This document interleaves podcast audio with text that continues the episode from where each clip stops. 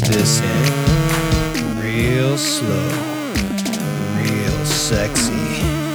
Hello, everybody. This is your host, Junkie.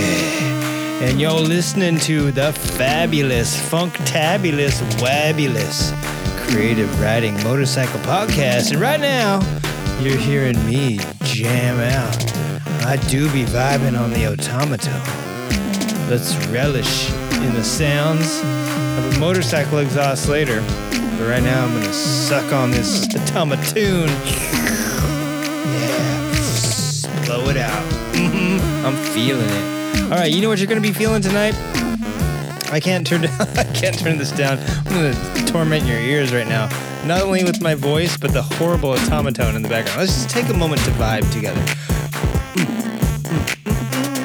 Welcome to Creative Riding Podcast. I'm gonna ride around up your big fat what? Welcome to Creative Riding. Hope you don't like crappy music and crappy sing cause you're dying. Oh, gonna freestyle, gonna make it all about me. Then I'm gonna give you a show that you're gonna listen to, see? It's only gonna be about an hour long and you gotta listen to this crappy song. and then you're gonna get news and all this. Oh, Jesus. This show's already gone downhill so fast. This, this is good. Come on. Podcast Network.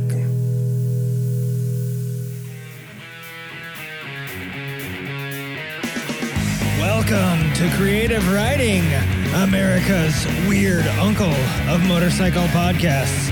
We're the big sounding podcast with the tiniest following. We're brought to you by our supporters on Patreon. For more details, head over to patreon.com forward slash creative riding to find out more. Now, doing a crazy, crazy show. Ooh, ooh, yeah, I feel it already. God, better turn this off. Hey everyone, this is Liza from the Motorcycles and Misfits podcast. okay, Uncle Liza, hang on one sec. This is Junkie from Creative Riding Podcast, and we're going to get into this week's show. We don't have time to listen to you talk about whatever it is you guys talk about on your show anymore, and I don't even think you're even there. I don't think you're in. I think you're fighting the war in Afghanistan right now, or something like that. I don't know. Uh, hey, everybody, this is Creative Riding. Do you want to hear a bear get shot on live radio? Sure, you do. Shut up, bear. All right, now that you got that out of the way and uh, your dream has come true, um, we got a lot of stuff to talk about. We have a uh, couple things coming up here, a couple uh, little festival dealios. Uh, we got some made up mail. We got the word of the week.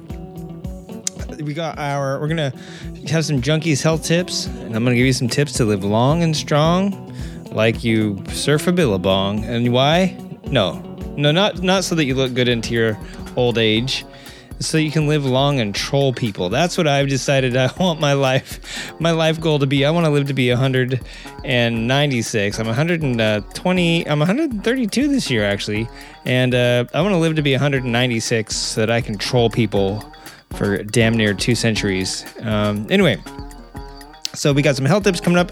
We got our big uh, well, we're gonna make fun of some a lot of people on this show. We got to roast my bike with Wiggins. Uh, we got some news. I can't wait to bag on Nokomoto, and I'm glad I waited to, to do this uh, podcast until today because I really would have missed out on some gems.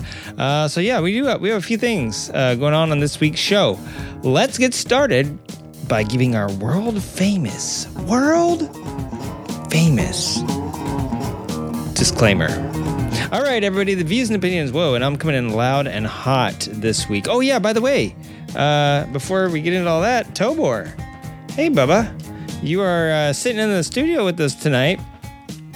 And uh, before we get into the show, maybe we should talk a little bit about uh, the studio and, and how it's been here. But hi, bud. How you doing? It's nice to see you. Hello, Junkie. It is so very nice to be back once again. I know. We, we really have missed you. Um, you have been here. We just you you haven't been yourself. Let's put it that way. Do you want to? Uh, well, you just haven't been yourself. So what has been going on? As you know, I am in my diminutive form. I have Mhm. been receiving a physical overhaul as well as modifications to my vocal encoder, which we are not able to use tonight. Right. So we don't have that available. We have been working on it. We've been working on something to make you a little more. I don't know. I don't want to say lifelike sounding. I don't want to get rid of your um, your personality that you have developed over the past few years. Uh, we have come a long way since you first came on the show a few years ago and sounded like a fax machine. Uh, but um, but yes, now we now we can uh, get back into trying to improve what we have even a little bit more. So make it a little more fluid, uh, make you a little more interactive, and so on and so forth. So we've been trying to do that. Um, but let's let's do our disclaimer, and then I want to tell you something about our Patreons. So. Uh, Let's do this. The views and opinions of the participants of the Creative Riding Motorcycle Podcast are those of the participants, so me and you, Tobor, and Wiggins later. They do not reflect the policy, position, or opinions of Creative Riding, the Moto One Podcast Network, any of our affiliates, or other great podcasts. And any opinion is the respective participants and is not intended to malign anyone or anything, even Lance Havana 200i. ri- uh, Actually, it's Lance Havana Classic 200i riders. And uh, we might talk about Lance, Lance today. We're going to talk about all sorts of stuff tonight. So why not throw a Lance Havana Classic 200 on the uh, on the roster here? Actually, we'll talk about Lance, uh, another one of the Lance uh, machines later tonight. But anyway, so yeah, so listen, I did want to give a big old fat yummy shout out to our patrons. Did I close our patron page? I sure did. Let me open it back up. Um, guess what, Tobes? Uh, I know that you love our patrons, and Phil, Phildo slash Norse Force, which both sound like sex toys to me. anyway, he's back. And uh, yeah, I know, I know you liked Phil. Hello, Phil, you beautiful bitch. You liked Phil, huh? I mean, you were sad when he was yes, gone. I did.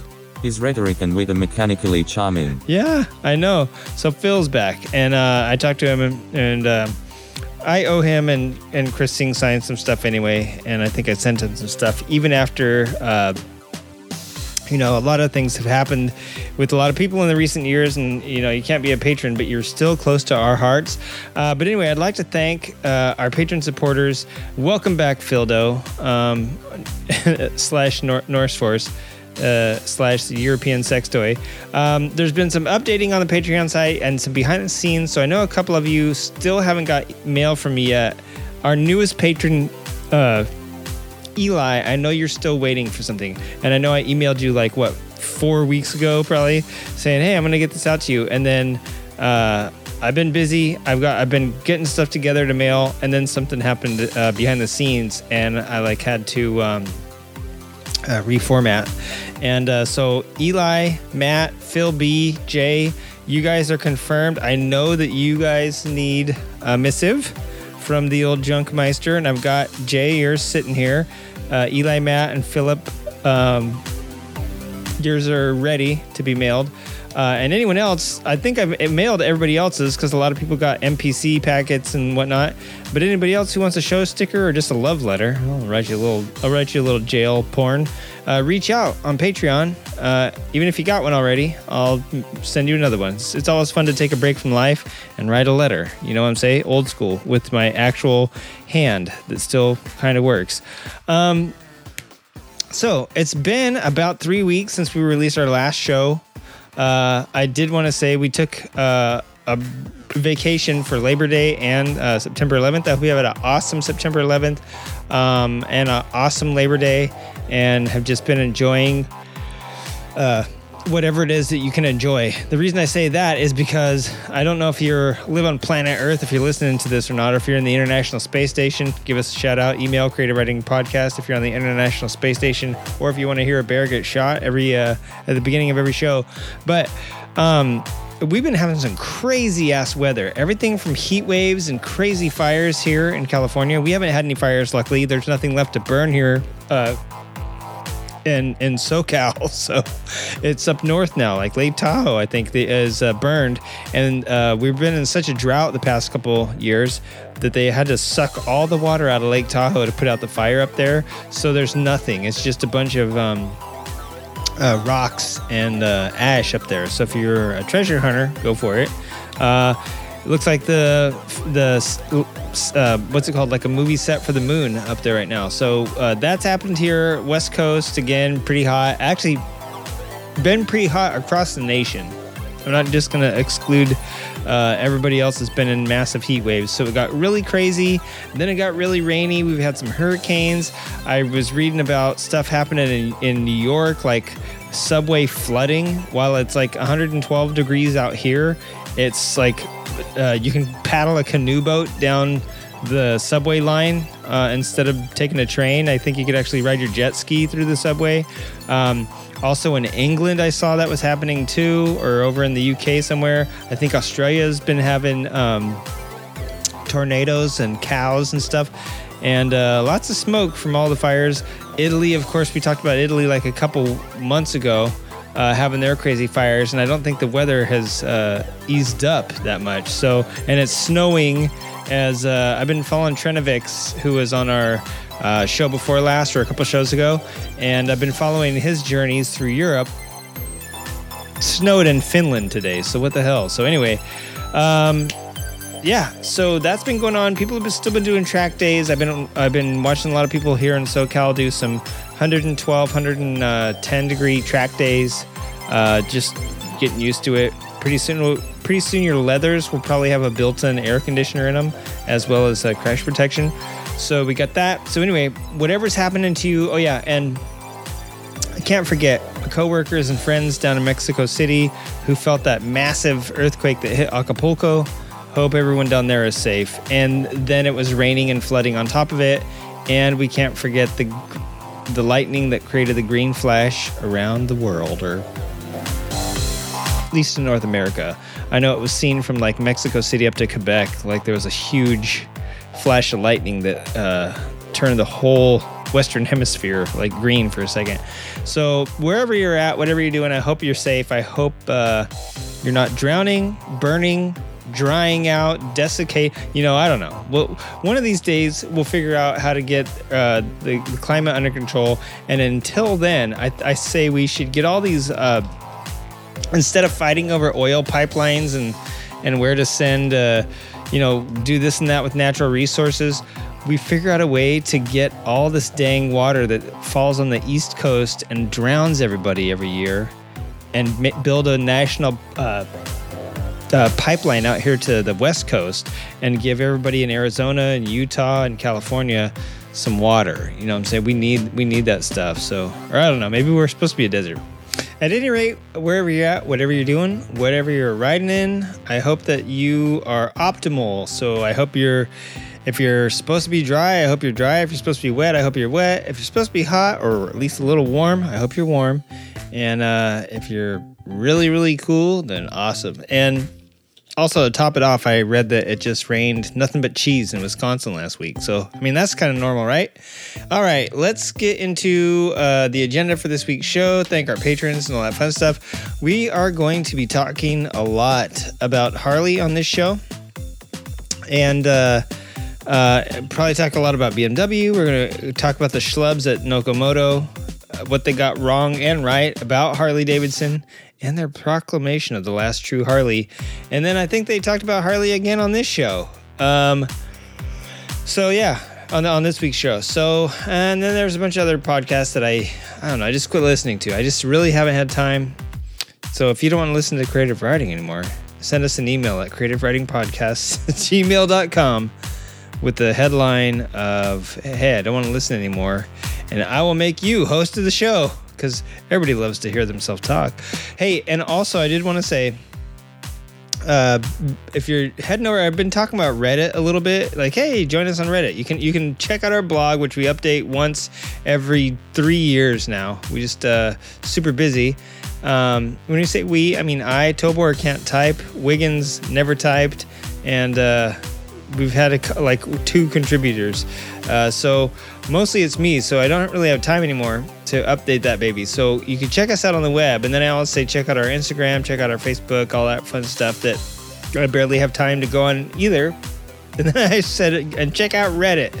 And if you go to uh, Reddit at Creative Writing, you're gonna see some stuff. some X-rated, not safe for work, 18 plus stuff. So I should have clarified.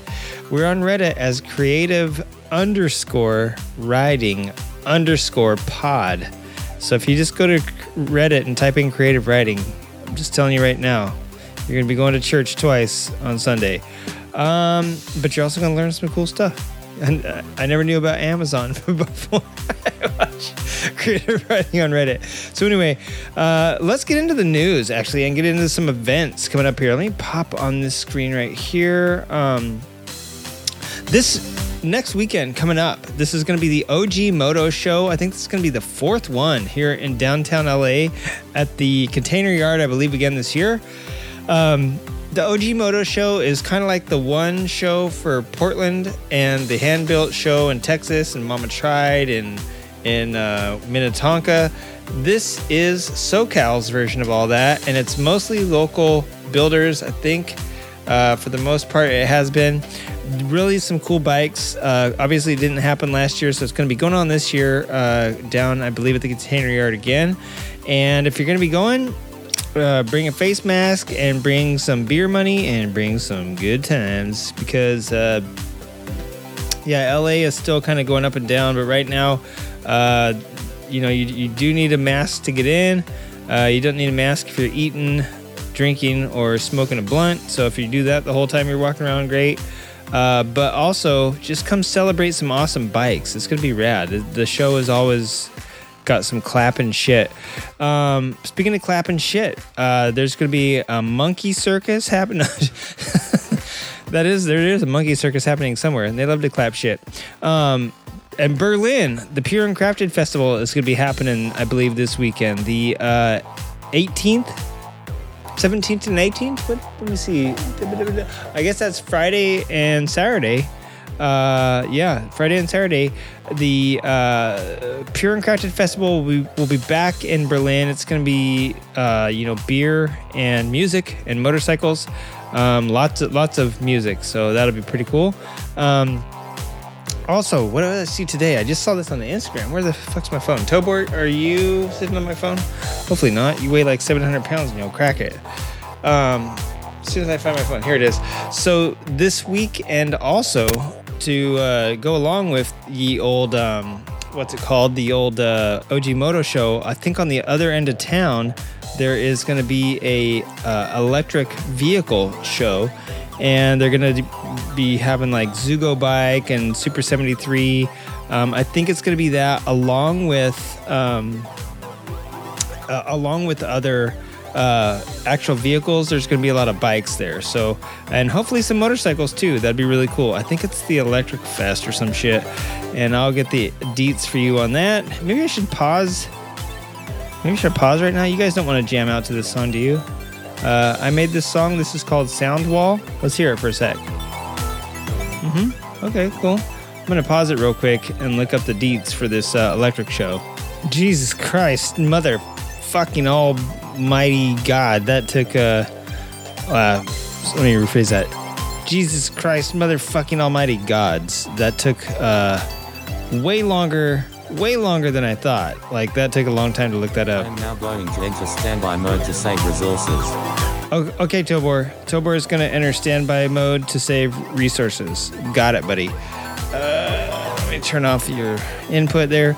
Um, so the Electrify Expo is going to be happening in Orange County this weekend, September 18th and 19th. They're going to have cars, skateboards, probably one wheels. Um, probably old segways, probably a, a rascal scooter, uh, if you're into that sort of stuff. But also electric uh, stuff like coil, something like pump coil, or I don't know what the fuck they're called. Pump coil, Zugo bikes, Super 73, all these bikes that are starting to look like mini motorcycles.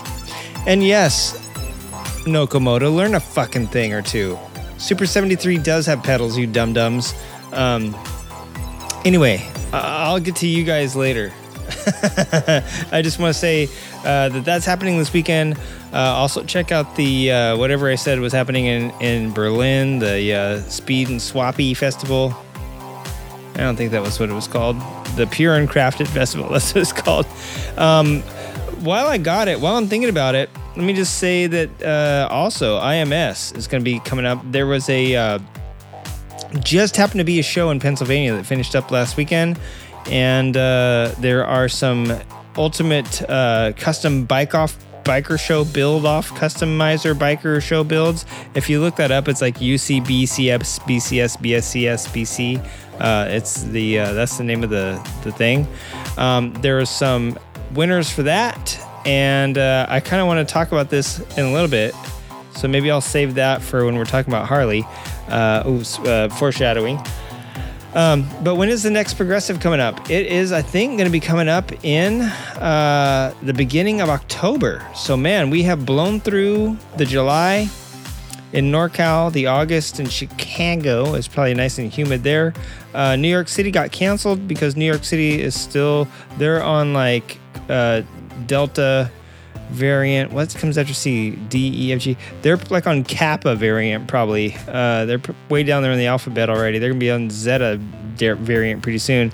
So you can imagine with New York City, the weather, the Rona, all that fun stuff, the attitudes, the hairstyles, the fashion, everything that goes on in New York City. Uh, they had to cancel that event. Pennsylvania just happened.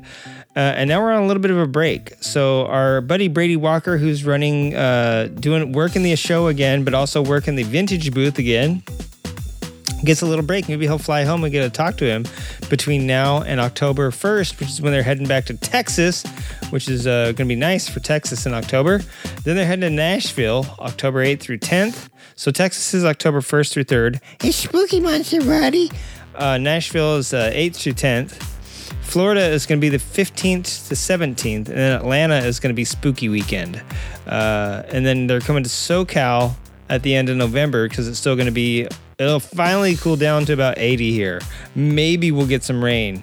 Um, it's so funny. The only time we've ever got rain in California is when uh, IMS decides to pop in.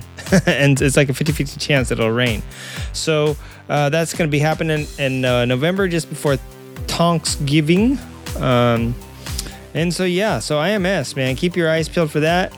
Uh, we got Roland, uh, speaking of spooky month, uh, October 23rd, Roland Sands is going to be having the fourth annual Motor Beach Classic at Sea Legs uh, by the Sea Legs by the Sea. I think that's what it's called. Sea, sea Legs by the Sea Legs. Um, if you like to see legs and motorcycles and music and beer and, and uh, racing and all that fun stuff, check it out. The Motor Beach Classic. Um, what else is happening? Uh, I already mentioned the OG show. Um, I don't know. There's there's uh, plenty of stuff that's going to be happening. I will get my buns out on the internet and look around a little bit and uh, tell you what's coming up here pretty soon, and uh, give you some some more events uh, coming up. Let me check my show notes to make sure I'm still on point here. Uh, we are. So, um, other news. Uh, two weeks ago, uh, Harley Davidson. Uh, actually, let me see. 14, 15 days ago, Harley Davidson claimed to be the most sold ADV bike in North America. Specifically, it claimed that the Pan America 1250 Special was the best selling ADV motorcycle in North America. You know where North America is? Was that true? We'll talk about that coming up. Uh, also, Josh Heron had a little baby. Well, he didn't have it. I think his wife had it. I don't even know if it's his wife. I think he just recently got married. He just barely squeezed in there. He knocked her up. Then he's like, oh shit, you're pregnant. You got married. And then she had the baby. She did all the hard work.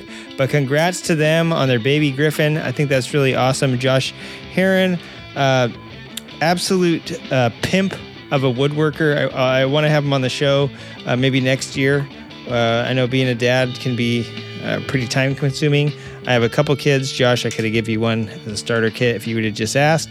Um, but yeah, so uh, also I'm trying to focus more on uh, ladies this year and secret guests this year. So racers, eh, not so much into racers. We're not a racing show, but he's a woodworker, so he's creative and he seems funny. So maybe we'll try to get him on the show next year. Ask him how if he regrets uh, the way he became a dad.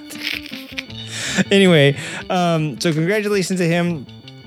Uh, congratulations to uh, let me see who else is going to get congratulated. Oh, uh, thanks to Peacock. I've been tuning in to the Lucas Oil Pro Motocross Championship, and uh, speaking of that weather that I mentioned earlier, the hot and the wet and all that fun stuff, the riders have endured extreme humidity boiling temperatures. I was watching. Uh, I should have gone. I didn't know what was happening, but I was like, "Oh fuck, it's too hot to st- step outside today." And uh, oh geez, look, they're racing. This is live. It was happening at Fox Raceway down in Pala, which is uh, just a little bit south of here, and uh, it was like a hundred and something degrees that day. And I was like, "There's no damn way I'm going to Pala. It's even hotter there."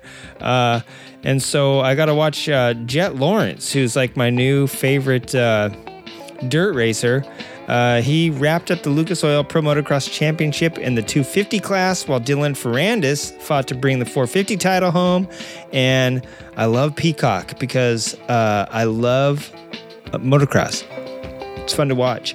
Um, and although I do love road racing and I do love MotoGP and I do love flat track, although I never, when I used to um, do autocross and time trials and track days and stuff with my car, I never liked NASCAR hated NASCAR, but I supported it because you know what? We need to keep speedways open.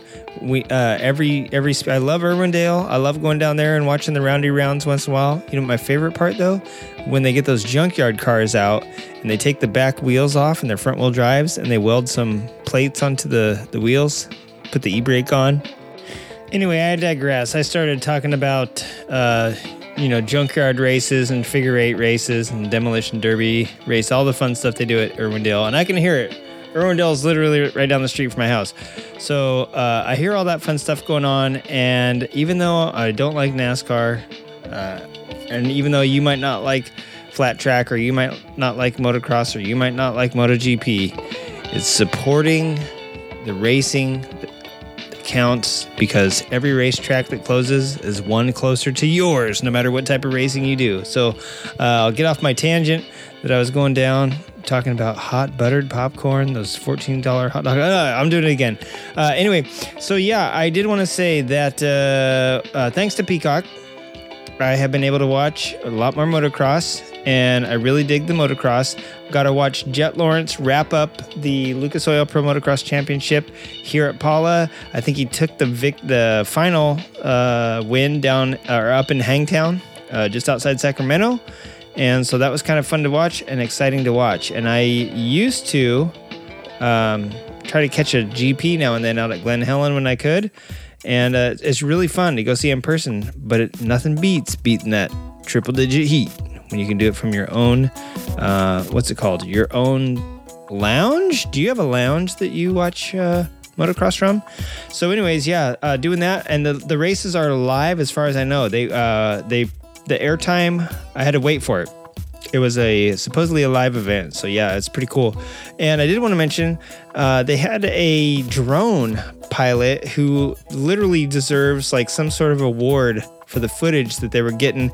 This guy's flying like two or three feet away from a motocross uh, person in first place without distracting them getting close enough that if they hit a rut and went down, he'd have to pull away.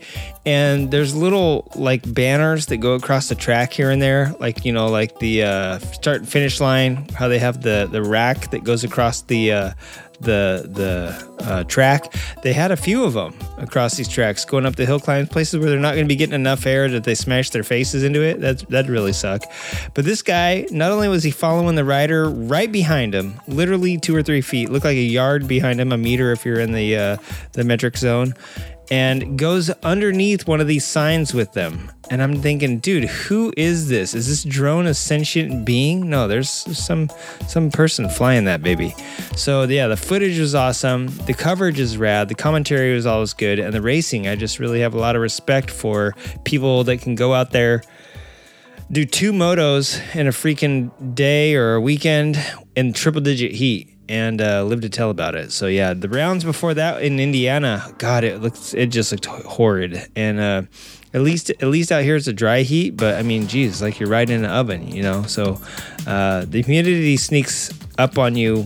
Uh, in other places, because of it's just a present feeling in the air, but out here you can get away with it as long as you can get under the shade. But damn, you, you, reach your hand out to sign an autograph and it catches on fire. You got to whip it back under the tent real fast. That's a different type of heat. So yeah, really fun to watch uh, motocross. So I recommend Peacock if you uh, if you want to do so. Um, what else? Ooh that's about it. We are to uh, take a quick break. We're to get into our main topic. Oh, yeah, I did want to say there is one more thing. That same weekend up at Sacramento, that uh, Jet Lawrence was wrapping up the uh, 250 class. Bryan Smith, one of the my favorite uh, flat track racers, wrapping up 21 years of sliding sideways, called it quits at the Sacramento Mile, which happened uh, happened last weekend also uh, out there at the Sacramento Raceway that is a mile around. So Bryan Smith, uh, number 42, now I think number four, uh, saying goodbye. That's, bittersweet. All right, let's take a break. We'll be right back. More Creative Riding. For over 131 years and several months, Klobman's has been supplying quality pickles to motorcyclists the world over. Legendary icons such as Sylvester Roper, Oscar Hedstrom, William Harley, Bessie Stringfield, Frank Willoughby Cotton, Evel Knievel, Nicky Hayden, and Soichiro Honda have all quenched their desires for a thick, juicy pickle sliding across their greasy, willing lips with none other than a fine specimen from Klobman's. The Hall of Fame. Win your first race. Impress the judges. Put a Klobman's in your mouth and a championship trophy on your shelf. Klobman's, not for dreamers, for doers. Klobman's, the only pickle for motorcyclists.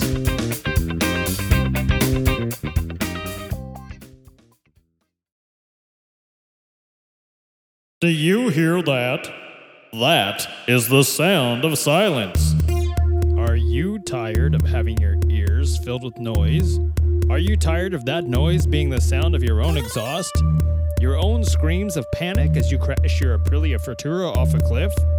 Are you tired of listening to your family and friends call your sweet, sweet baby a murder cycle?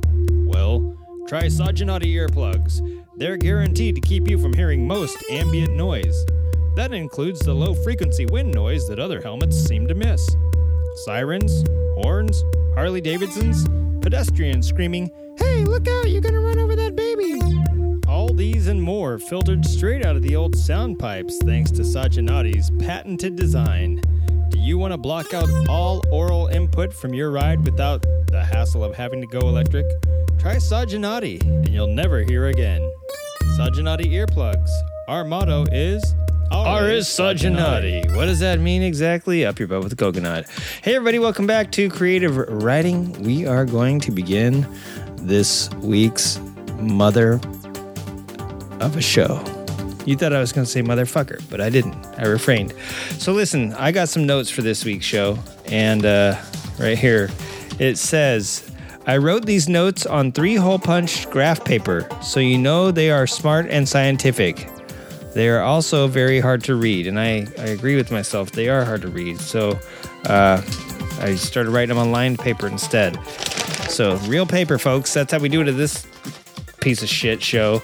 Uh, we can't afford technology. So, listen, there. Before I get into this week's uh, Blab Fest, I created a shitstorm when I called out Harley Davidson for lying a couple weeks ago. Uh, actually, August 30th to be precise, when their press release came out that they were the most sold ADV bike in North America. If you don't know where North America is, look on a map. Start at Canada, go all the way south until you hit the Panama Canal. That's North America. And you're telling me from Panama to Canada, they sold the most bikes. We'll talk about we'll talk about that sec. We'll get into this. We're gonna get to the bottom of this shit. Uh, in the meantime, on this show, we're also going to talk about what Nokomoto almost got right in their best bike segment on episode 163 when the Sportster was the best bike. And then again, I noticed that another Harley was a best bike again this last week, and they got something sort of right on that too. A lot wrong. We'll give them, we'll give them some slack. They're not Harley bros. Uh, they're very far from it. So I did want to say that on the Sportster episode, uh, yeah, I agree. I agree that the Sportster is probably Harley Davidson's most reliable bike. Uh, here's the reason why. You, you can mess up any Harley easily. You can mess up a lot of stuff on a Harley, but the Sportster, I'm going to say it's the most reliable because of the XL and the XR if you want to you want to get technical. Um, so the XL, this is the Sportster. XL in Harley Davidson lingo means unit construction. And if you notice, all of the other motorcycles pretty much are going to start with an F the Dynas and the uh, before the Dyna was called the Dyna. We had the FXR, the FXD, all that fun stuff. Uh, the highway models are the FLs, uh, the FLT, the FLH. Those are, uh, you know, FLH was their uh, FL being the big frame uh, highway bikes. FLT was a touring, you know.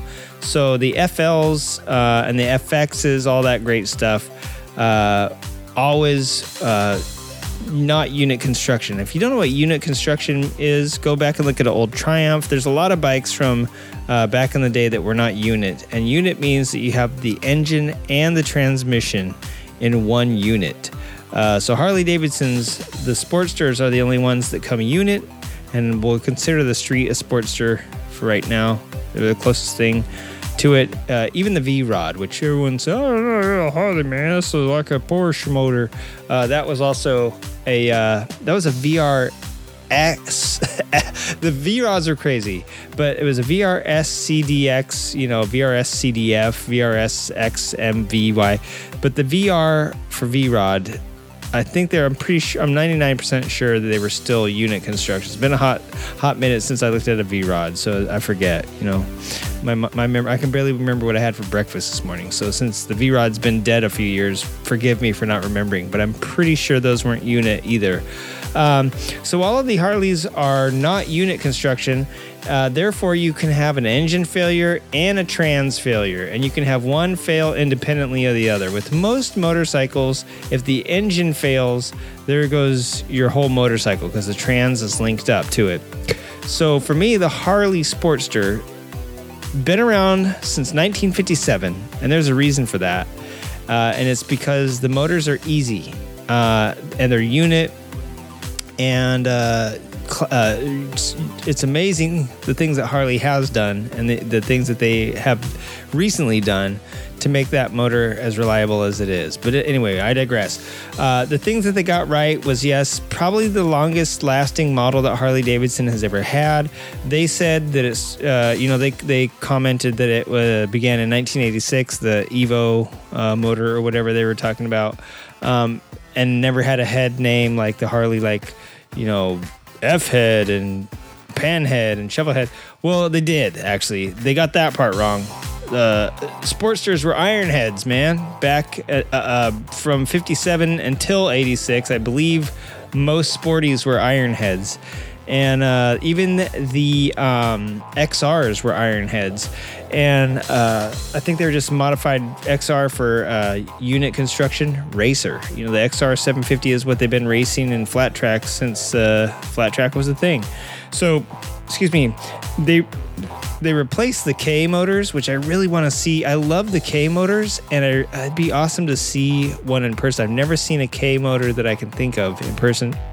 excuse me, I got the hiccups now, uh, for blaspheming uh, the Ironhead.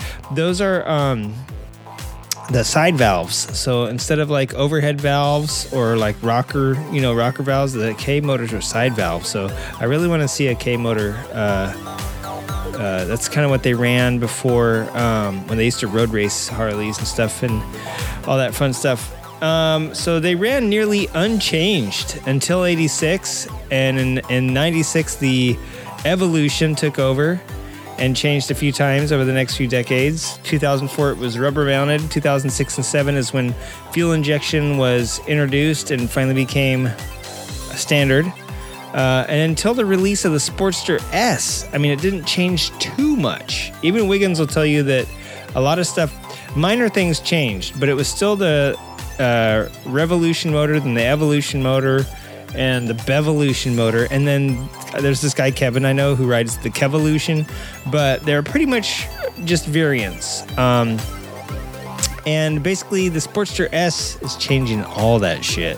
And right now, as of this year, 2021, the Sportster S, I don't know if you can actually buy one yet, uh, but they are on the website alongside the air cooled Sporty still. So this may be the only year. I think the I think the Sportster motor is going to get replaced by this new Um, I don't even know what the hell they call this new motor. But uh, anyways, so they mentioned that the motor was different from the bigger motors, uh, but I didn't hear them explain that the XL meant unit. I think they they said, "Oh, it's so different," but but I don't. That's a huge difference there when you're talking about the reason why the touring models are 15 feet long in a Sportster. Especially if you look at an old XR, it's got a wheelbase of like a tricycle. It's because uh, unit construction, man. You don't have to have a motor and then a separate tranny uh, taking up all that frame space. Um, and to this day, even the Milwaukee 8 is still not unit construction. The tranny is separate. Um, something else that they were talking about, and they got they got pretty much wrong, is uh, oh yeah, here's something I want to say. The, the motors have the trannies, and most of them have the belts on the left side. The Sportsters are the only bikes with the sprocket or pulley, if you want to be specific. It's a belt drive on the right do the drivetrain layout. So they, they didn't even bother mentioning that, but that's not important. That's just something how I identify Sportsters right away. Um, because I'm not that good of a Harley identifier. So, also, they were talking about the crank being low or being a triangle. Harleys don't really have like a stereotypical crank. Like, if you look at my Yamaha, the heads are offset. Why are the heads offset? Sure, it's got a skinny crank, my Yamaha um, SCR 950, or a Bolt if you're looking at a Bolt. The, the heads are offset because if you have a, crank, a standard crankshaft, your connecting rods have to be next to each other. And so, in order to be next to each other, the V twin has to be next to each other, and Hondas are the same way. Um, a lot of a lot of Jap bikes have offset V twins. Um, and that's so that one crank can be on the uh, um, one connecting rod can be on the right side of the crank, and the other connecting rod could be on the left side of the crank. You have to have your uh, pistons offset a little bit; they're not in line with each other like Harley Davidson. Well, how does Harley Davidson get away with it? Is it magic? There's no way you can put two pistons on one connecting rod. Sort of, there is, and they use a flywheel they don't call it a crankshaft, they call it a flywheel. And they have uh, connecting rods that share a crank pin. And they call them fork and blade, I believe. And one connecting rod has is basically like a solid rod and the other one has these two long legs that the other that the, that's the fork and the other one's a blade and if you put if you make a peace sign or a fuck you sign if you're in england uh, or anywhere that uses the two fingers as the archer fingers. Um, and then in, in, the US, if you stick your middle finger up, which is what a lot of Harley people do when they take pictures for some reason, uh, now stick your middle finger in between your fuck you plucking fingers. And uh, yeah, that's how the Harley Davidson crank pins work. You got one that goes in between the other one via these legs. So if you if you don't understand what I'm talking about, go uh, eat a bowl of dicks. Get back to me next week.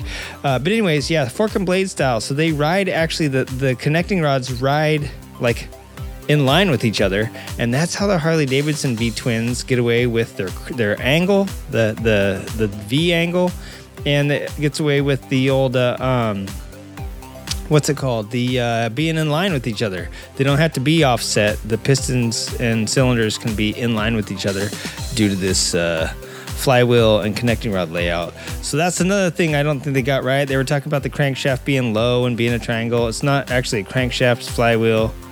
Uh, if you want to be technical about it. And also the push rod thing, yeah, they got that right. Um, and it's a push rod, and the single cams they were talking about the camshafts like a car camshaft with a bunch of push rods running around, and that's not 100% right either. Um, if you look at the single, uh, especially on the Sportsters, they were talking about Sportsters here, and the Sportsters don't have the same sort of push rods that the big bikes do. If you look at a Sportster, you can see all the push rods on it, and if you look at the bigger bikes, the push rods kind of overlap each other at the bottom like spokes on a bicycle wheel. And that's because on the bigger bikes, whether it's a single cam or a twin cam, um, the push rods are uh, sitting next to each other. But on the Sportster, the push rods are the camshafts actually are not a camshaft like a car or a typical inline four or a twin or whatever you want. The camshafts are gear. They're all gear driven. So each push rod has its own gear. And so, uh, and I believe they run the oil pump too. I think the, the second one from the rear has a big old ass gear on it that touches all of them, and then there's a little gear that I'm pretty sure runs the oil pump. I'm no Harley aficionado, but I have seen a few parts catalogs in my day. Uh, nature of my work. So um, yeah, so they got that wrong too. The camshafts on the Sportsters aren't camshafts. Well, they they technically are, I guess, but they're four individual cams uh, on gears. So it's a gear camshaft. So I'd like to slap them upside the head with a parts manual. I could get them a parts manual number actually. Um, but yeah, go inspect a climber sometime, fellas. Um, and also, uh, the, the Milwaukee 8s, and like I said, the twin cams, they did have little tiny camshafts, just like they're talking about, and that's why the push rods overlap each other at the bottom. So it's really interesting. Uh, and if you look at the right side of a Sportster motor, the push rods go straight down, blah blah blah blah, four separate cams, yes. Uh, and otherwise, oh yeah, so here's here's getting back to their getting back to their uh, premise that the Sportster may be the last true Harley Davidson. I 100% agree because right now Harley is going with a lot. Uh, uh, it's been around since '57, so it's been around uh, longer or just as long as the FL um, series. But the FLs have changed so many times, so many times, and the Sportster has barely changed at all until 21 when this new Sportster S came out. And I do have to say, I mean, I haven't seen the Sportster S in detail. I know the, how the motor works, and I know that the motor is revolutionary, but motors change over time. Every single Harley, if, if we had the original Harley motors, we'd be running single cylinder F heads, right? So uh, that they had back in their bicycles. So, uh, Nokomoto guys, you halfway got it right. Sportsters and Harleys are great. They're very they're used for a variety of different things. They're awesome. Um, you got the motors wrong, but uh, but that's okay. We'll like they say on their show, everything we say is correct until you call us and tell us it's incorrect. So I'm gonna just say it on my show that they got they got it halfway right, and nobody cares, right? So anyway, um, but I do agree with them that it is the last true Harley Davidson, and I'm not 100% sure this new evolution of the Sportster S, though, and this new motor uh, and the way that everything is laid out is going to um, it's going to make a break, sort of like the Big Twins did. Uh, the Big Twins were relatively unchanged until I think they had a huge change in 07 uh, when the when all the frames went different, I believe. Then they had another change uh, in 2014 with the Project Rushmore. Uh, and then they had a huge overhaul after the Milwaukee 8 came out in 16. I think it started getting put in their 17 bikes. And like in 17 and 18, when they killed the Dyna and redid the Tourings then again, uh, made the Softails different, I feel like they changed a lot of stuff again. So it's very interesting, very, very interesting how Harley Davidsons are uh, metamorphosizing and changing. And we're going to talk about that in a little bit. Uh, but yeah, Nokomoto sucked it on the Sportsters, but did get some stuff right. And uh, so we'll give them credit where credit's due. And the last thing I wanted to say is they were talking this week about the Harley Davidson FLHs. So the bigger bikes, the Tourers, the Batwing fairings. And I think they were talking about the Street Glide. No, the Road Glide. Because they were talking about the dual headlight front end. And that, those are bitching. I love the, the Road Glides look cool. I love the Indian Challengers. Um, and the whole reason I hate I hated the Pan America was because it looked like it had a big Indian Challenger or Road Glide front end on an ADV bike, for Pete's sake, which are punctuated usually. If you look at Triumph Tigers, or if you look at some of the old Dakar bikes, like the uh, original Beamers and original Africa Twin, nothing in the front.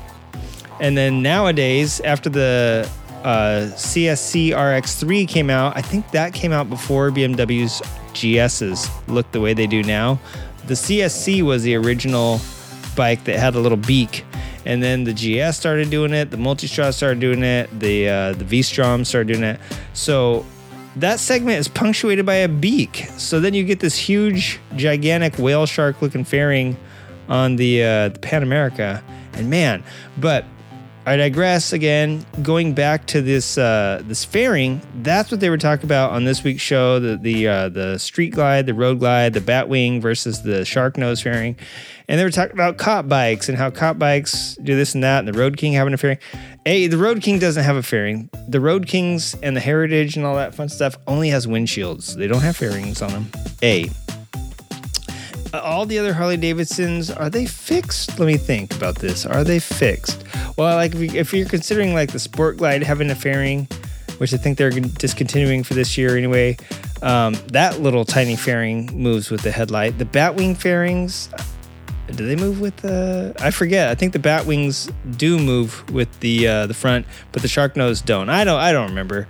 It's been a, a whole year since I had to mess with that too at work, so I forget how they attach already. God, I feel so stupid for that. Do the Batwings move or not? I can't remember. Let me think about it real fast. The FLTs are the road glides. The FL, everything else is FLH. So the FLTs mount uh, they have that big old interfering. Yeah, no, the FLTs mount uh, solid, and the forks turn. That's right, and the bat wings and and every other fairing uh, uh moves with the front forks. So yeah, the FL, um, FLT R and FLT RX, all, all the all the uh, Road Glide with the big old dual headlights. Those are. Um, those are stationary, and no cops use those. Actually, no cop bikes. And I'm sure that you could, if you wanted to. The uh, the cops use the FLH uh, P, which is the Road King windshield headlamp nacelle, and the FLHT, which is the electric glide. Um, both of those have P at the end. So FLHP and FLHTP, uh, going all the way back as far as I can think to like the late 90s. And I'm sure that you can take like a road glide if you wanted to and kit it out. Hell, some cops have, like highway patrols have used uh, in California the 5.0 Mustang for a long time, stick shift version even. It's too hard to uh, call in, you know, backup and shift five speed, uh, you know, while you're chasing people. And uh, here's the thing: they they mentioned that the cops use Ford Escorts. I'm not sure if they meant Ford Escorts. Maybe they use Ford Escorts in uh, Colorado, but most places uh, use the Crown Vics or the uh, Caprice, um, which was a Chevy uh, old version, and it was the I think it was the either called the Crown Vic Enforcer or the Crown Vic Interceptor or something like that, and um yeah, they, they, they buy fleet vehicles. So I'm sure that you could buy modified. Hell, you could have a Sportster uh, p- police vehicle if you wanted to. Uh, you know, but the ones that Harley makes for fleet for police fleets is the FLHP Road King and the FLTR uh, Electric Glide. Um, so yeah, if you if you live in a municipal municipality um, where those are used, uh, you you probably they're familiar to you. Also, here's something since we've been talking about, uh, going to be talking about BMW and Harley in a little bit. Um, a lot of the places around here use BMW, like LA Police use the R1200 RTP. Um, and and I always wonder why some municipalities use Harley and some use BMW. And apparently, it's because the Harleys are easier to work on. You don't have to take all that body work off. Everything's exposed right there on the side. So that's an interesting fact to know. So yeah, I just wanted to uh, point out that the FLH or the FLT has never been a cop bike to my knowledge, and look up all the FLH and FLT and FRQ and everything like that. It is fun. I just love bagging on Nokomoto, but they do get it right and they do get it wrong, and they uh, made it made a good point for Harley Davidson. I, I like that they've had Harley Davidson's uh, two weeks in a row as best bike. Speaking of two weeks in a row as best bike, that brings me to this week's uh, news that I have been holding off. IMS uh, Outdoors reveals the third round of the J&P Cycles Ultimate Builder Custom Bike Show winners. That's the UBCBS BSRS that I was talking about earlier. Uh, IMS outdoors every year at IMS. Um, they have the J&P Cycle Build uh, Ultimate Bi- Builder Custom Bike Show, the UBCBS. They could just say the, uh, never mind, J&P Cycle Show or something. That'd be so much easier. At any rate, this is something that's been going on since uh, time of memoriam for the motorcycle shows. And it's cool that they were continuing the tradition for IMS Outdoors and they still have these custom shows. So this year uh, in Pennsylvania for round three, guess what? There was a custom street class, the custom classic class, the freestyle class, People's Choice Award. Uh, so, custom classic, guess what? Tom Kiefer won with the Harley Davidson FL. 1944 Knucklehead with the V-Twin retro rigid frame. Um, had a 1999 GSXR front inverted forks, so that's a little bit of a rip with shaved legs. but anyway, he's got a 1944 Harley Knucklehead winning the uh, custom classic. The runner-up, a 1966 Harley board tracker built by Greg Carter. Hmm? So there are two Harleys right there. The custom street winner, Tom Kiefer again with this 2001 Harley Davidson Dyna. Uh, again, he's kind of tricked it out. Kawasaki ZX6 inverted front end. Um, so he really likes to likes to throw some Japanese components. Oh, he's got V-Strom wheels on it too. Jeez, he's got a bunch. So I'd love to see this bike. Uh, and the runner-up was Jonathan Palmer with his 2005 Softail Deluxe, right? And Bobby Shackle was a runner-up with the 2004 Harley Davidson Heritage Softail. Uh, freestyle. Here, let's see who's going to win the freestyle class. This is like a anything goes. Oh, it's Jack DeGazio with his 1960 Harley Chopper. And the runner up was John Humphrey with a 2018 completely custom bike sitting on a 23 inch front wheel, 21 inch rear wheel, probably Harley.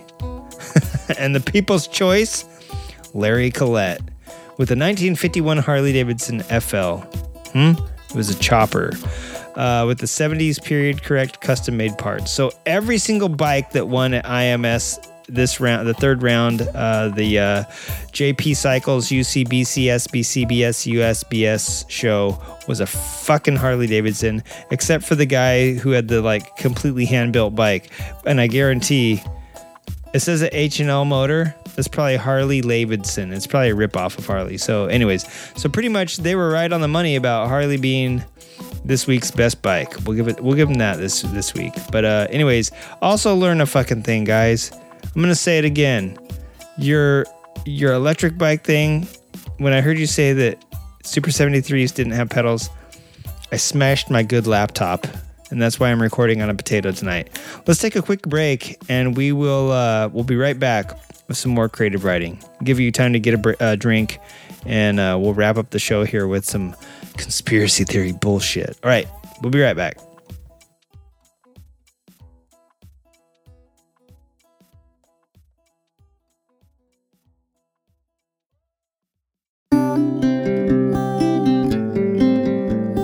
Looking for a high quality leather that doesn't cost an arm and a leg? Well, not yours anyway. Try Kreider's, made in the USA from 100% renewable resources. We don't use fancy hide like kangaroo or elk, nor do we use other imported hides like jaguar or okapi. Those animals are scarce and protected. We extrapolate our hides from a unique source of marsupial. Not a wallaby, though, if that's what you were thinking. Kreider's leathers are made from the United States' most renewable resource, the common opossum. The common opossum is so common, in fact, that thousands of hides go to waste each year on American roadways. We don't believe in letting these valuable garment farms end up in the city dump, especially with a looming leather shortage on the horizon. Kreider's is dedicated to rider safety, and a low overhead is our number one priority. Visit Kreider's today and we'll fit you up in new skin. Possum skin. Kreider's, the cheapest leather you'll wear. Visit Kreider's now. We're located down by the stream behind the old recycling factory. Kreider's Leathers. Creative riding is brought to you by Millman's Chocolate Chips. Millman's for long distance truckers and motorcyclists on a long road trip. Millman's features enriched cocaine and skink pheromones. Millman's I Killed a Ninja. Millman's Chocolate Chips. Millman's chocolate chips for psychopaths like you. Hey, listen, everybody. Uh, I wanted to say too. Speaking of Harley Davidsons and people winning and all this great fun stuff, um, there was a. Oh God, damn it! I fell for it again. Jesus Christ. Fuck you, Reddit. Uh, there was a uh, People's Champ. The Biltwell People's Champ was uh, not a chump this year. It was Cliff Cavins, Cliff Cavins, Cliff Cavans. It's probably French. It's Cliff Chavins or something like that from good old East County, California. Uh, he has. I've been following him on Instagram for a little bit because I love to see his uh, like technical skills. He does a lot of welding stuff, and he was showing a lot of stuff when he was making his bike. Um, anyway, yeah. Long story short, congrats. I learned afterwards. Where's my notes? I swear to God, I put something about this in my notes. I learned that he uh, graduated the same high school as me. So uh, go Cow Pie High. Oh crap! All that fun st- stuff that people used to call it. Uh, and yeah, so that's a really cool bike that he built. So congrats to him. He got 10,000 frog skins to spend on his next um, build. Maybe he'll be at some other uh, some other show. You know what I forgot to do? This episode is made up mail, and the old man who sends us dirty messages every week before we do the news. So let me do the old man right now, and then I got just a couple. Well, I won't do the mail this week. I'll do we'll do mail next week. But here's the old man who sends us some gross stuff every week. Hey, Jackie, it's me, Barton. I just want to let you know girls think my cookie's a kissing booth. I signed your name on my wisdom tooth. Man, I just want to pile drive some tram junks. Bye. By the way, is that your cat? He's shooting in my bushes. All right, old man. Thank you. Uh, and I don't think he knows what a cookie is. It seems like the older generation would know what a cookie is. I don't think you have a cookie, old man. Well, maybe you do. At that age, uh, probably everybody's got a cookie. Uh, and you're just happy that somebody treats it like a kissing, kissing booth. Uh, at any rate, uh, if you like kissing fluffy piles of powdered this is terrible. Send us, send us an email, creativeridingpodcast at gmail.com. All right, I think I'm going to go back on what I said. I think I'm going to do some really quick mails real quick uh, here. And the reason we call some of this made up mail is because this isn't necessarily mail mail. It is uh, responses to some uh, some of the stuff that we're putting on the motorcycle uh, communities on Reddit. Uh, and some of the stuff that we get in there. So, uh, blah, blah, blah, blah, blah, blah, blah, blah. One guy, two guy. I'm not going to say their usernames, but a couple people re- replied to my uh, comments on there. Here's the sitch. Here's the sitch. There was some guy on there flapping his chain around, uh, talk about how is this bad or something like that, or will a chain a new? Do I need a new chain? Excuse me. Basically, he was flapping his chain around like you would see somebody flapping a pair of flappy flapjacks around in a 1980s nudie, nudie flick on Cinemax, 10, 12 o'clock at night. Chain flapping around like that, just all over the place. Uh, and somebody was like, oh man, that sprocket looks jacked up. His sprockets weren't even in the picture to begin with, or in the video. It was the chain slider that was in the video. Uh, and also, um, yeah, he he rolled the wheel or he he spun the wheel a couple times, and the chain got super tight to the point where he could barely turn the wheel, and then all of a sudden super loose and flappy, where he could grab six inches of that flappy chain meat and wha- uh, just stroke it up up and down. You know, four inches of slack in that thing, just like uh, your Uncle Bob's flaccid wiener on whatever holiday. Anyway, uh, this is uh, getting into the shit posting part now because I put on there, yeah, you can get away with the chain. If you're lucky, you can get away with using your sprockets if they're not jacked up. And everyone in the world except me is going to say, oh man, change your chain and sprockets together. And these two users right here, one of them was just like, oh, he doesn't know how, it's obvious. And then uh, I was just, you know, they were just like not commenting on the uh, on one half of it. Yeah, everybody else is like, oh man, uh, if you have a shop do it, it's more expensive to do separate anyway. Like, why would you not? I don't know. So here's my thing on it all. A, he, the guy could have got away with the chain. It would have been a great learning experience for him to learn how to change a chain. And somebody started shit posting, like I said, it turned into, yeah, you could get away with the chain and sprockets to chains don't actually stretch. And oh, you should to do this and that and this and that and all this other shit. And people just started starting wars. That's what I love about the internet. You, you three people chime in to be helpful, and the next thing you know, it's a 126 comment thread about why your family is an inbred fucktard and you should go bury, uh, you know, kill your whole family that's uh, younger than you right now, so that your genetic you know contribution to society doesn't continue over a goddamn chain. It was it was amazing. Like the internet is a fabulous place for this stuff. So it it digresses from helpful information into just shit posting, battling, you know, all this all this rad stuff over over the chain. So uh, basically, I told the guy also. Wait till I think Regina, Regina. Speaking of uh, flappy '80s pornos, Regina or Regina, I think is a chain company right now that BMW is working with, and BMW is trying to make a chain that is uh, maintenance free. Like for the life of the chain, uh, theoretically, I guess you would never even wear your sprockets if the chain never got loose or stretched or got out of place. It would just stay perfectly on your sprockets, and therefore your sprockets wouldn't wear either. You know, the la- there would be very little lash. There would be uh, no stretching. Um, and, and and a lot of people were getting in a battle about oh, chains don't actually stretch, you know. And I guess maybe they do. Maybe the, maybe the maybe metallic, you know, molecularly the metal doesn't stretch and get any longer. But I guess the uh, where the pins and everything connect wears out, similar to the cartilage in your knee cap going out, and all of a sudden you have bone grinding on bone, and your leg can wiggle around a little bit instead of being, you know, solid right there at the knee joint. I guess that's how chains work. Yeah, that's that makes sense. But I do have several manuals at work, and this isn't my expertise. I'm not like the uh, procedural person.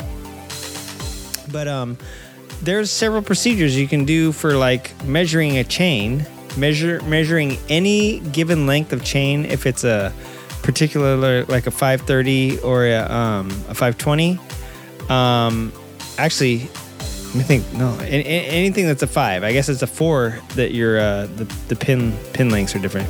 But any any five series chain, if you measure like 13 inches of it, and it's longer than a certain length, that means that it's worn out between the pins or something like that, and you're due for a new chain. You know, from link to link, if you're a quarter of an inch off or sixteenth off, you a lot of wear. So chains do quote stretch, you know that. So that's what the whole battle they got into nuance and and and uh, semantics. It was great. Uh, so that was fun.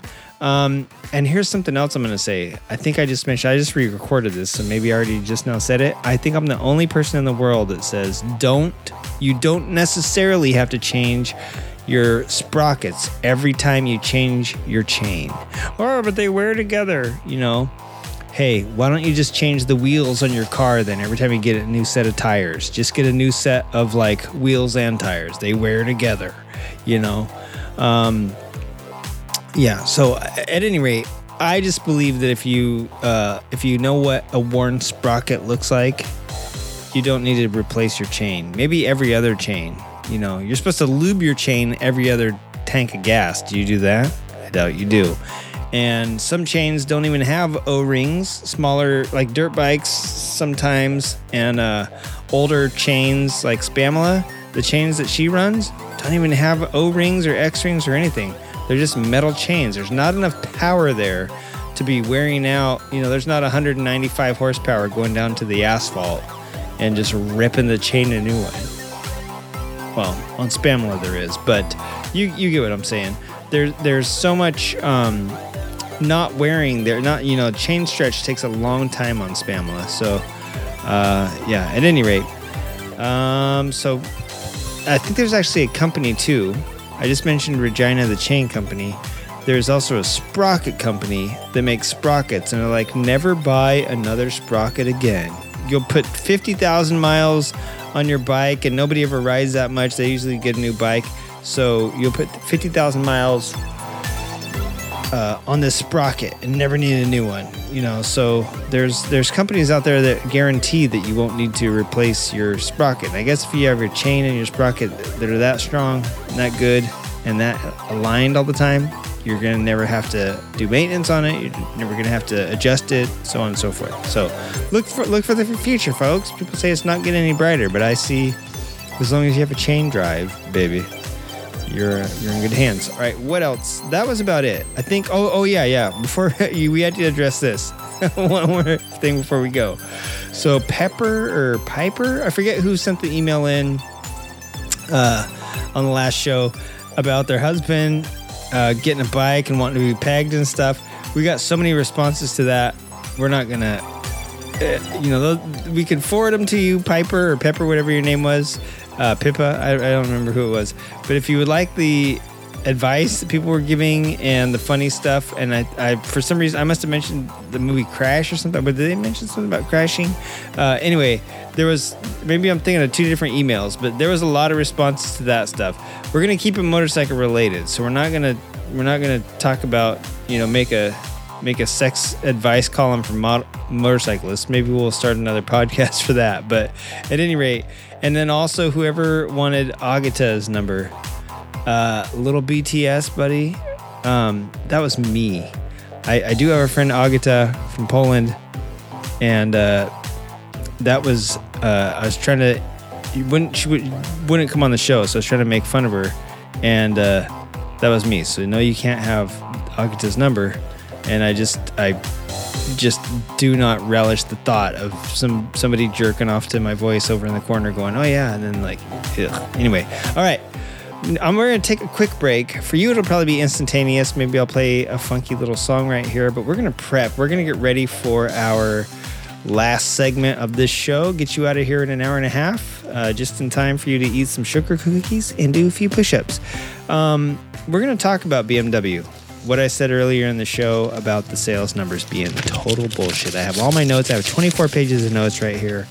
And uh, yeah, we're going to take a quick, quick break and we'll be right back with some more creative riding right after these commercial nothings.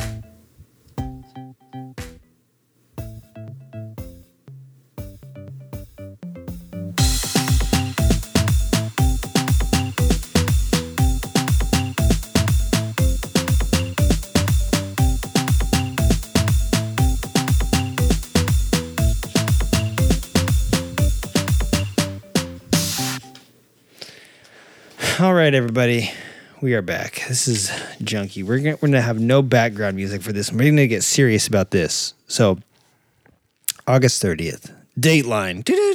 You know what? We can't have those. Some sound effects. I wish Tobor hadn't powered himself down earlier. Now I got to do the sound effects. So let's see. What's what would make a good sound effect for some breaking news? Uh, catapult. Oh fuck, Tobor, come on, come on, bro. Don't do me this way. All right, we're back. Dateline, August 30th, 2020. Yeah. Oh, that's an amazing. I wish the uh, local news um, started like that instead of like this every time they have something stupid to say. All right, so Dateline, August 30th, 2020. Harley Davidson releases a press release. What is called a press release because it goes out to all the press in the world, stating that the Sportster, not the Sportster, the Pan America 1200 Special, 1250 Special to be exact, is the best selling ADV bike in North America. From Canada to Panama, every single North American alive is buying, well, no, Santa Clarita Harley gave me the numbers. It's 4,048. They sold 4,048 Pan America specials. And I don't even know, are they offering the regular Pan America right now? That's a good question. Let's see. All right, so I re-recorded this a few times because I need to shorten this down. I need to quit making it a uh, a 45 minute documentary. So what I did is I wrote this report here, and I have basically are we the good guys? This is what i was going to call it. This is what i was going to call this whole episode. Are we the good guys? Because in my mind um, you root for the good guys.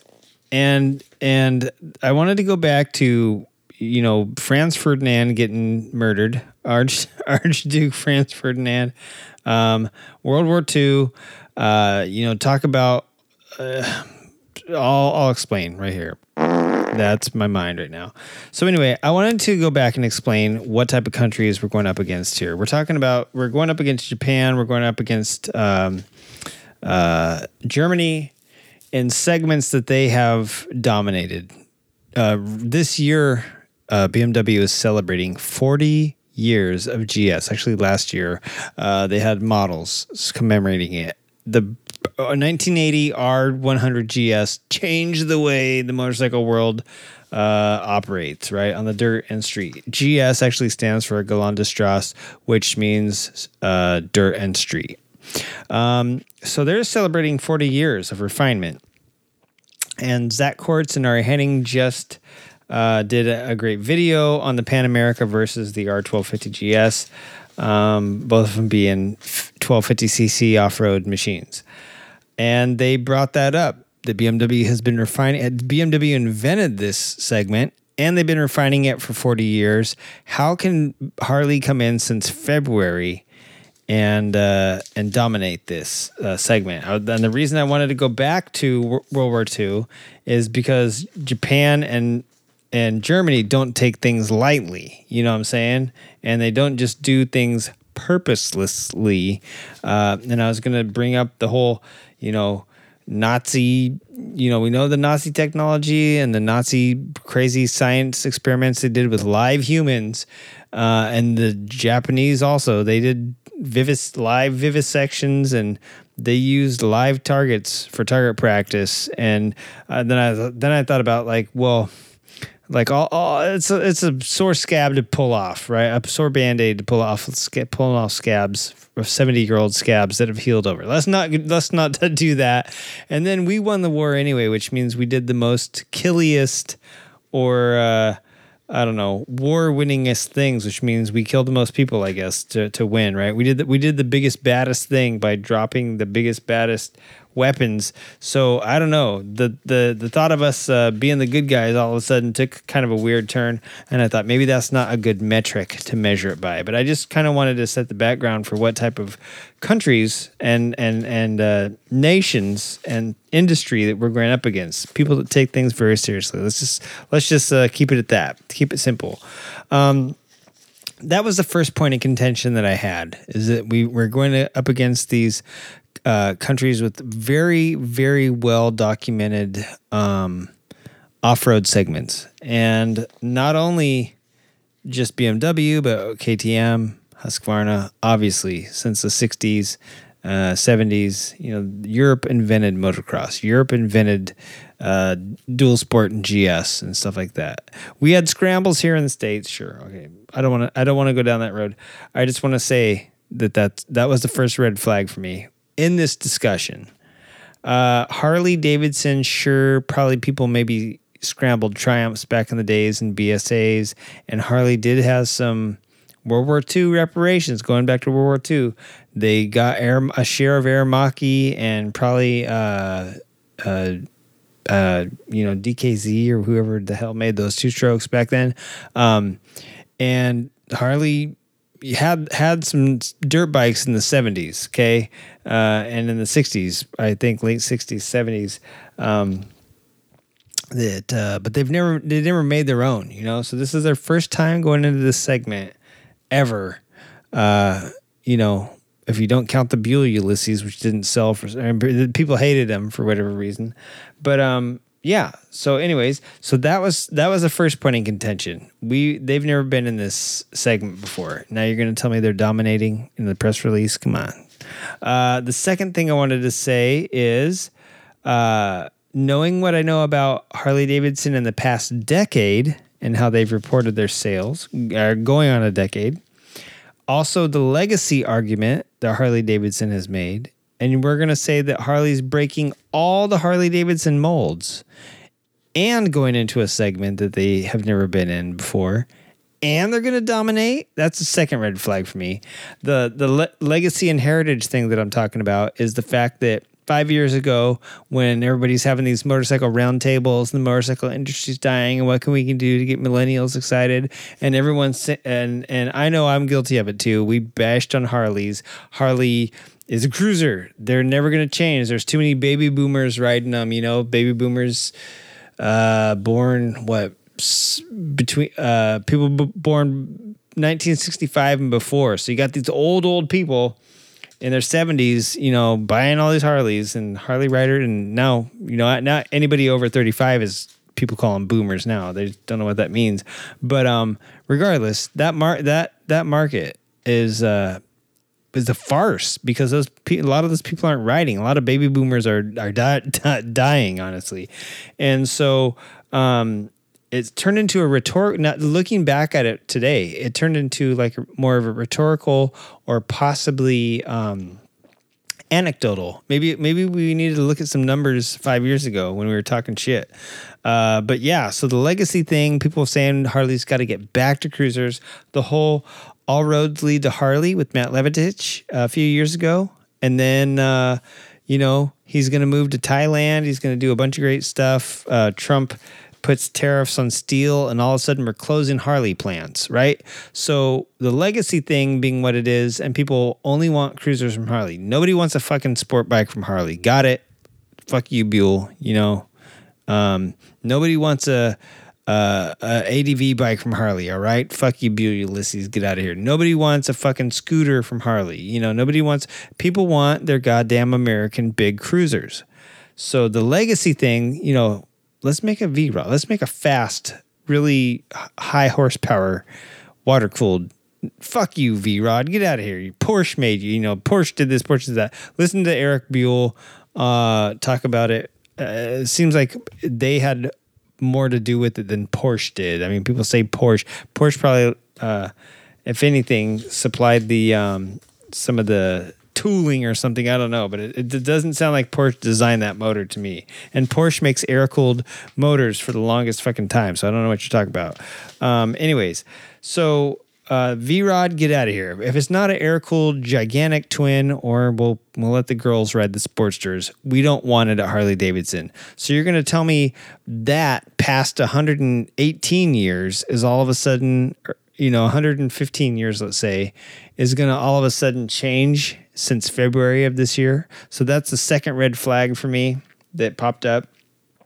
Uh, the thing that I'm talking about with the sales uh, and things like that, this is a red flag for me because Harley Davidson, sure, they're saying that it's the best selling ADV bike in uh, North America since February. That's what I think about that. Why? Because if you go back to 2014, you go back to 2016, we have like, if you go to NASDAQ.com, the Motley Fool, uh, Investor Magazine, like the Milwaukee Business Journal, like uh, Asphalt and Rubber, Cycle World. Like you can go to a motorcycle mag, you can go to a, money investment mag, you can go to a business mag.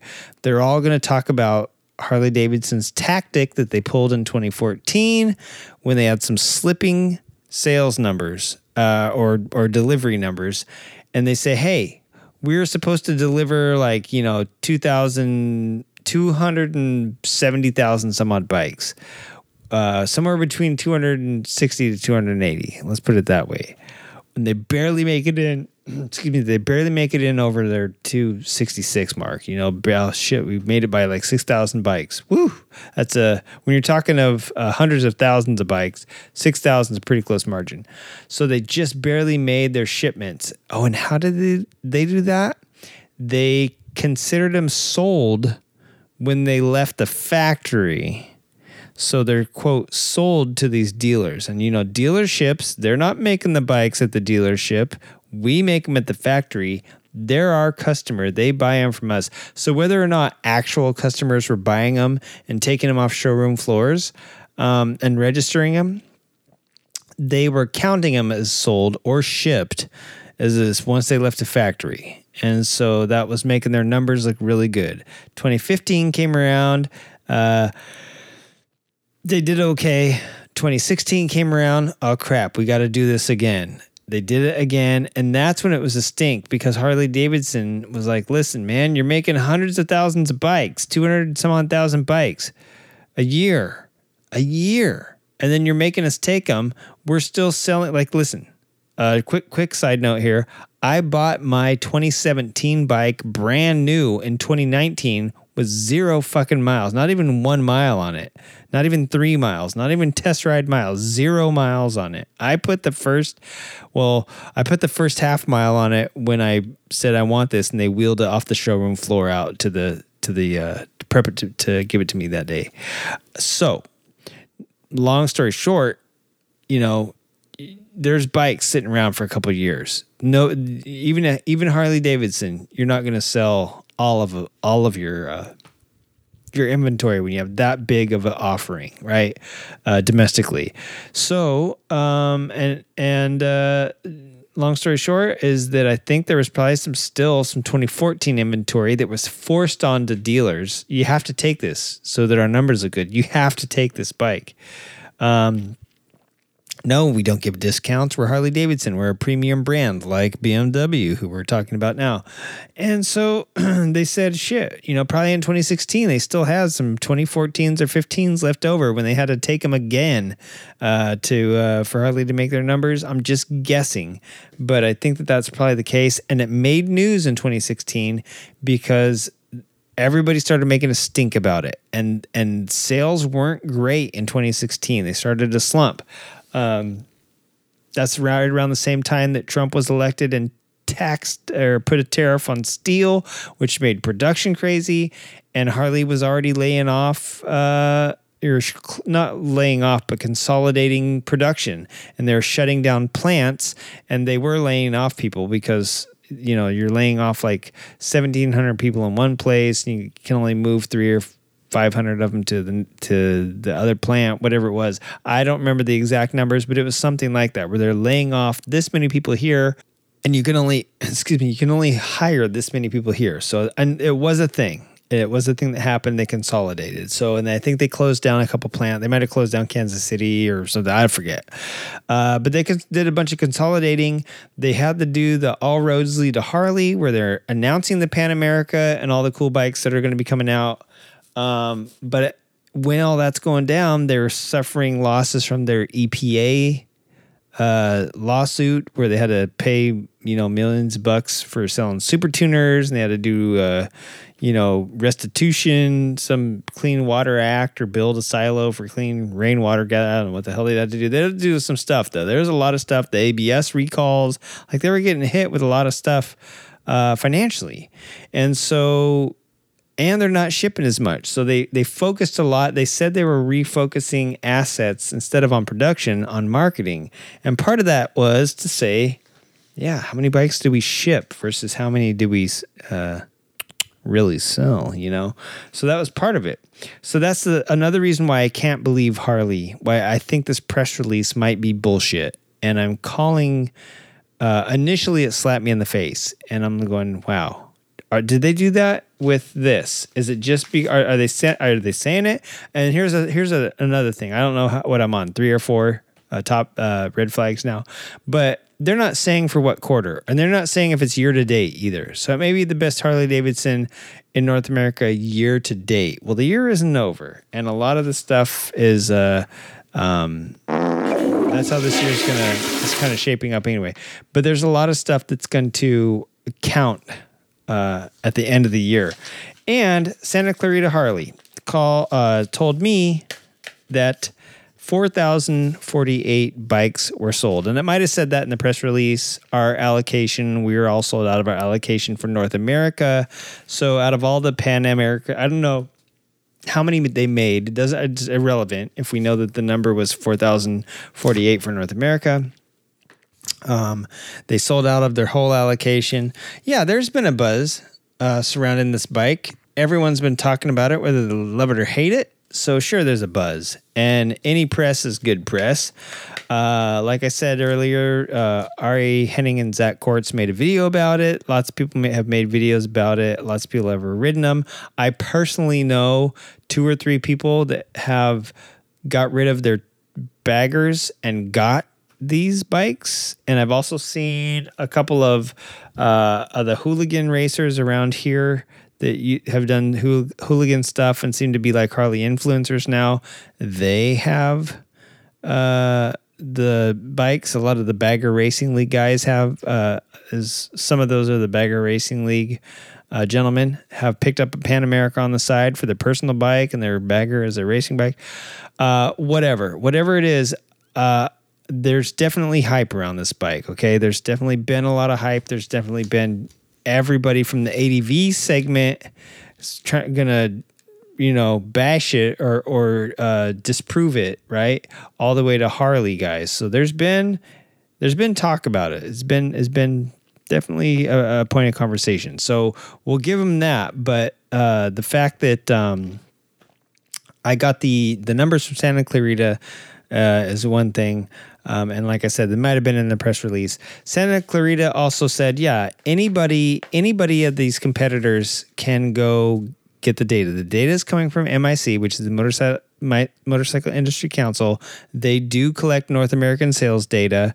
Um, uh, I, I kind of should make this point. Harley Davidson for a long time boasted that they were the held 50% of the market.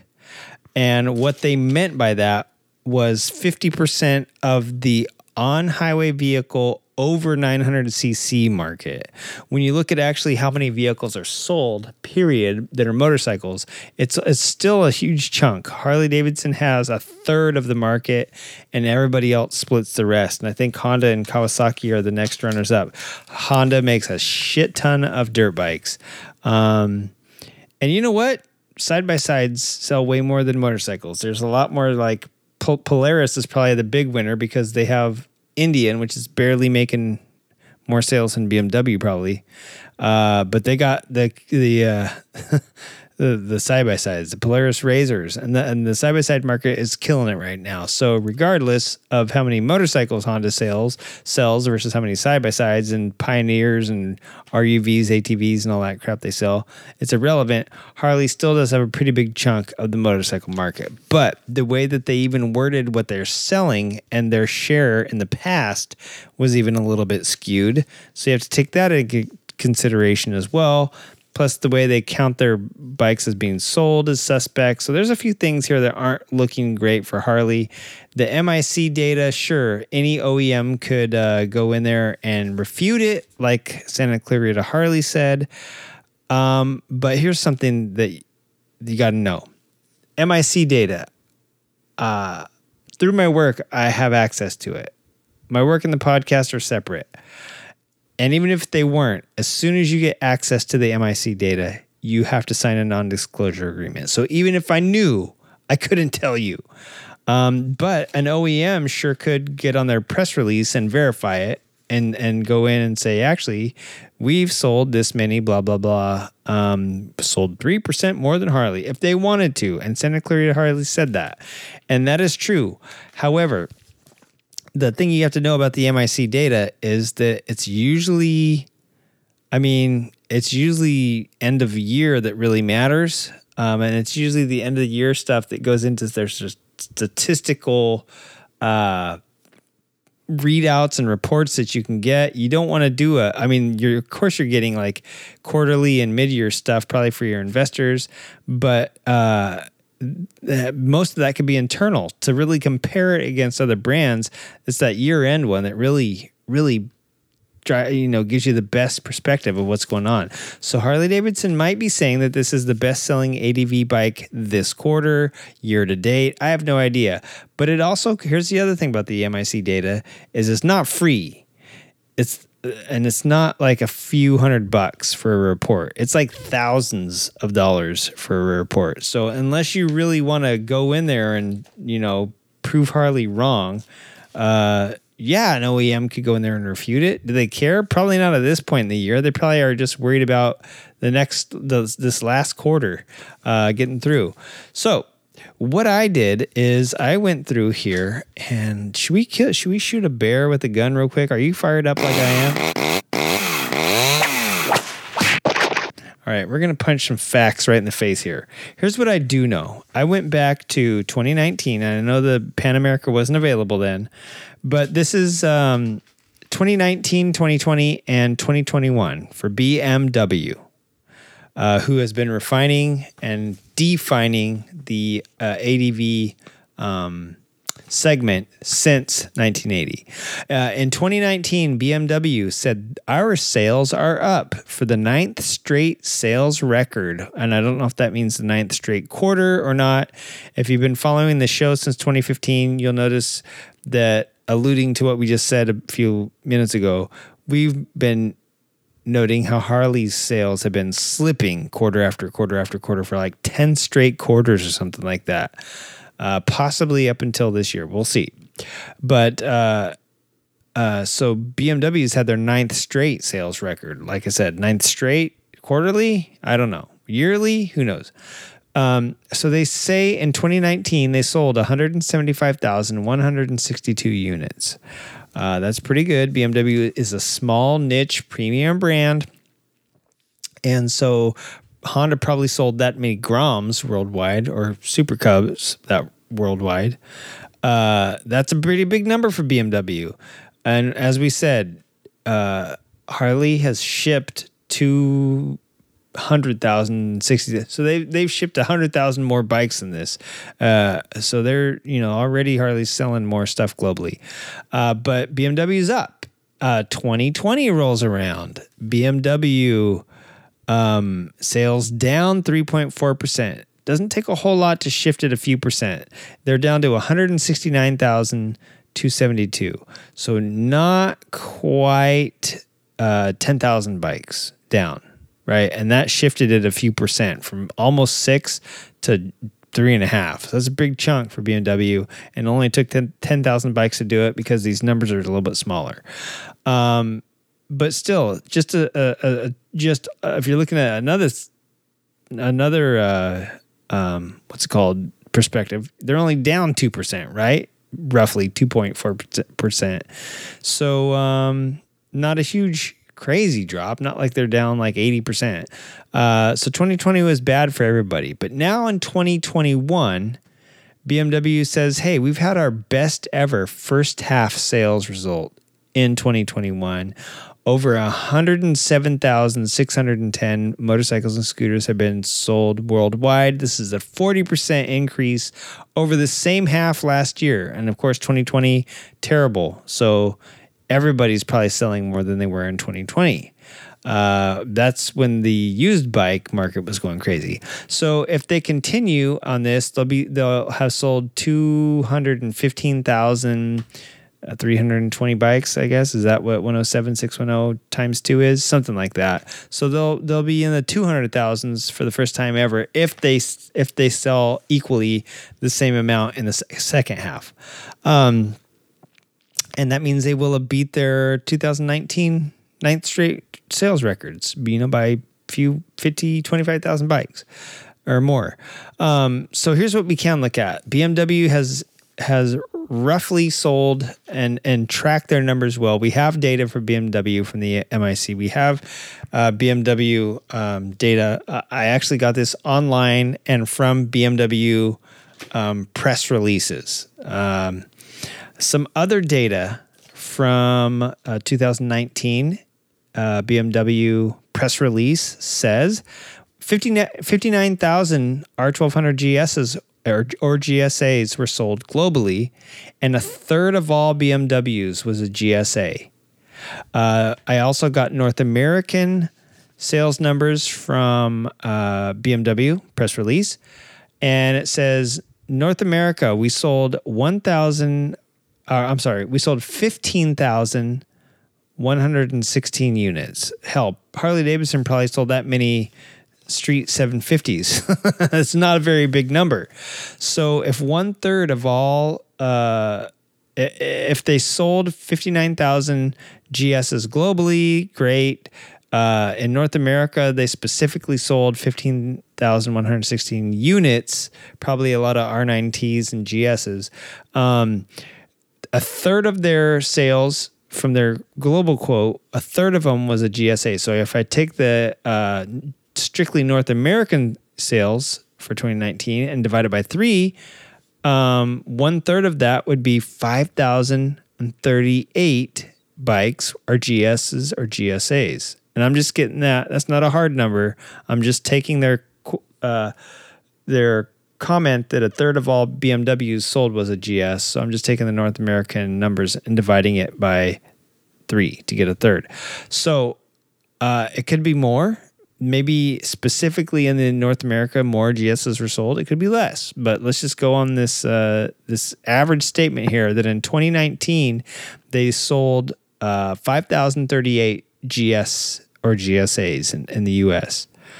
Um, and in 2020, they were down two and a half percent from 2019. So if we drop a couple percent off of there, let's just say they sold 4,048, uh, or or even 4,000, I don't know, 90 uh, GS or GSAs. That's barely over what B, uh, Harley's claiming that they're sold this year. So, long story short everyone suffered in 2020. So going off of the 2019 hard numbers that we have for BMW, it is quite possible that if you figure that there's a lot of Harley guys out there that didn't have an adventure bike to buy in 2019 or 2020, and now they do, and everybody from Kyle Slieger, Slieger, Sliger, whoever the uh, the the guy is, um, I'm sorry, not Kyle, uh, Rob Wheelie King or One Wheel Wheelie Guy. Fuck, well, I don't know. Go on Instagram and look at uh, uh, One Legged Wheelie Monster or something like that. He's always on Harleys doing stunts. I think he rides for Icon. He is on a Pan Am now doing stuff. My buddy bought a traded in his baggers for a Pan Am. Um, you know, lots of people. There's a guy on Five Dirty Bikers podcast traded or uh, has uh, R1 that I think he got rid of for a Pan Am. So there's a lot of people interested in these Pan Ams. I'm not saying that there's not, but mostly Harley, alluding back to my um, sales data information I was telling you earlier, where they claim to have a third of the market share. And I think that that's probably true. I think some. I think somewhere I I read on some online thing. You know, you can you can find all this information on the internet. You don't have to go to the MIC. I didn't go to the MIC because it's a lot of money, and you have to sign a non-disclosure agreement anyway. So from press releases and sales figures that you can just find on the internet, you can deduce that if Harley does have a third of the market share in the U.S. And BMW has a very tiny sliver of the market share, even though the GSA is a very popular bike. Harley guys didn't have a Harley version of a GSA to buy uh, two years ago when GSAs were the hot shit, and now they do. And so we can deduce that probably some of BMW's market share that would have gone to a guy that would have had to buy like his bagger or whatever, and then buy, uh, um, you know, a R1200 GS or R1250 GS on top of that. Now he's got a Harley version of that, and instead of buying a Harley and a BMW, maybe he's just going to trade his Harley in for the BMW that he always wanted, but he couldn't pull the trigger because he's a Harley faithful. So in retrospect, and to make a long story short, and to put a fucking pin in this show, I will say, or you know, put a put a hat on this show and a tuxedo and uh, kick it out on the street. Where it is possible that Harley Davidson is the best selling ADV bike this well year to date. We'll see what the end results are, and we'll look at if people publish their sales data um, at the end of the year. But yeah, thanks for hanging out. Thank we, we need to get some music back in here. This is a this has been a long music list. Uh, I hope I hope it didn't bore you to death with these figures and, and my deductions, but uh, you know, just kind of figured I called BS on Harley. I just couldn't believe what they were saying based on a few key factors in things Harley's done, the way Harley's been represented, the way we're told Harley Davidson loyal is loyal to the cruisers. Maybe they're just loyal to Harley Davidson, and I'm stoked. I've said it before on shows, on Instagram. Uh, I screamed it off the rooftops. I'm stoked that Harley Davidson's branching out.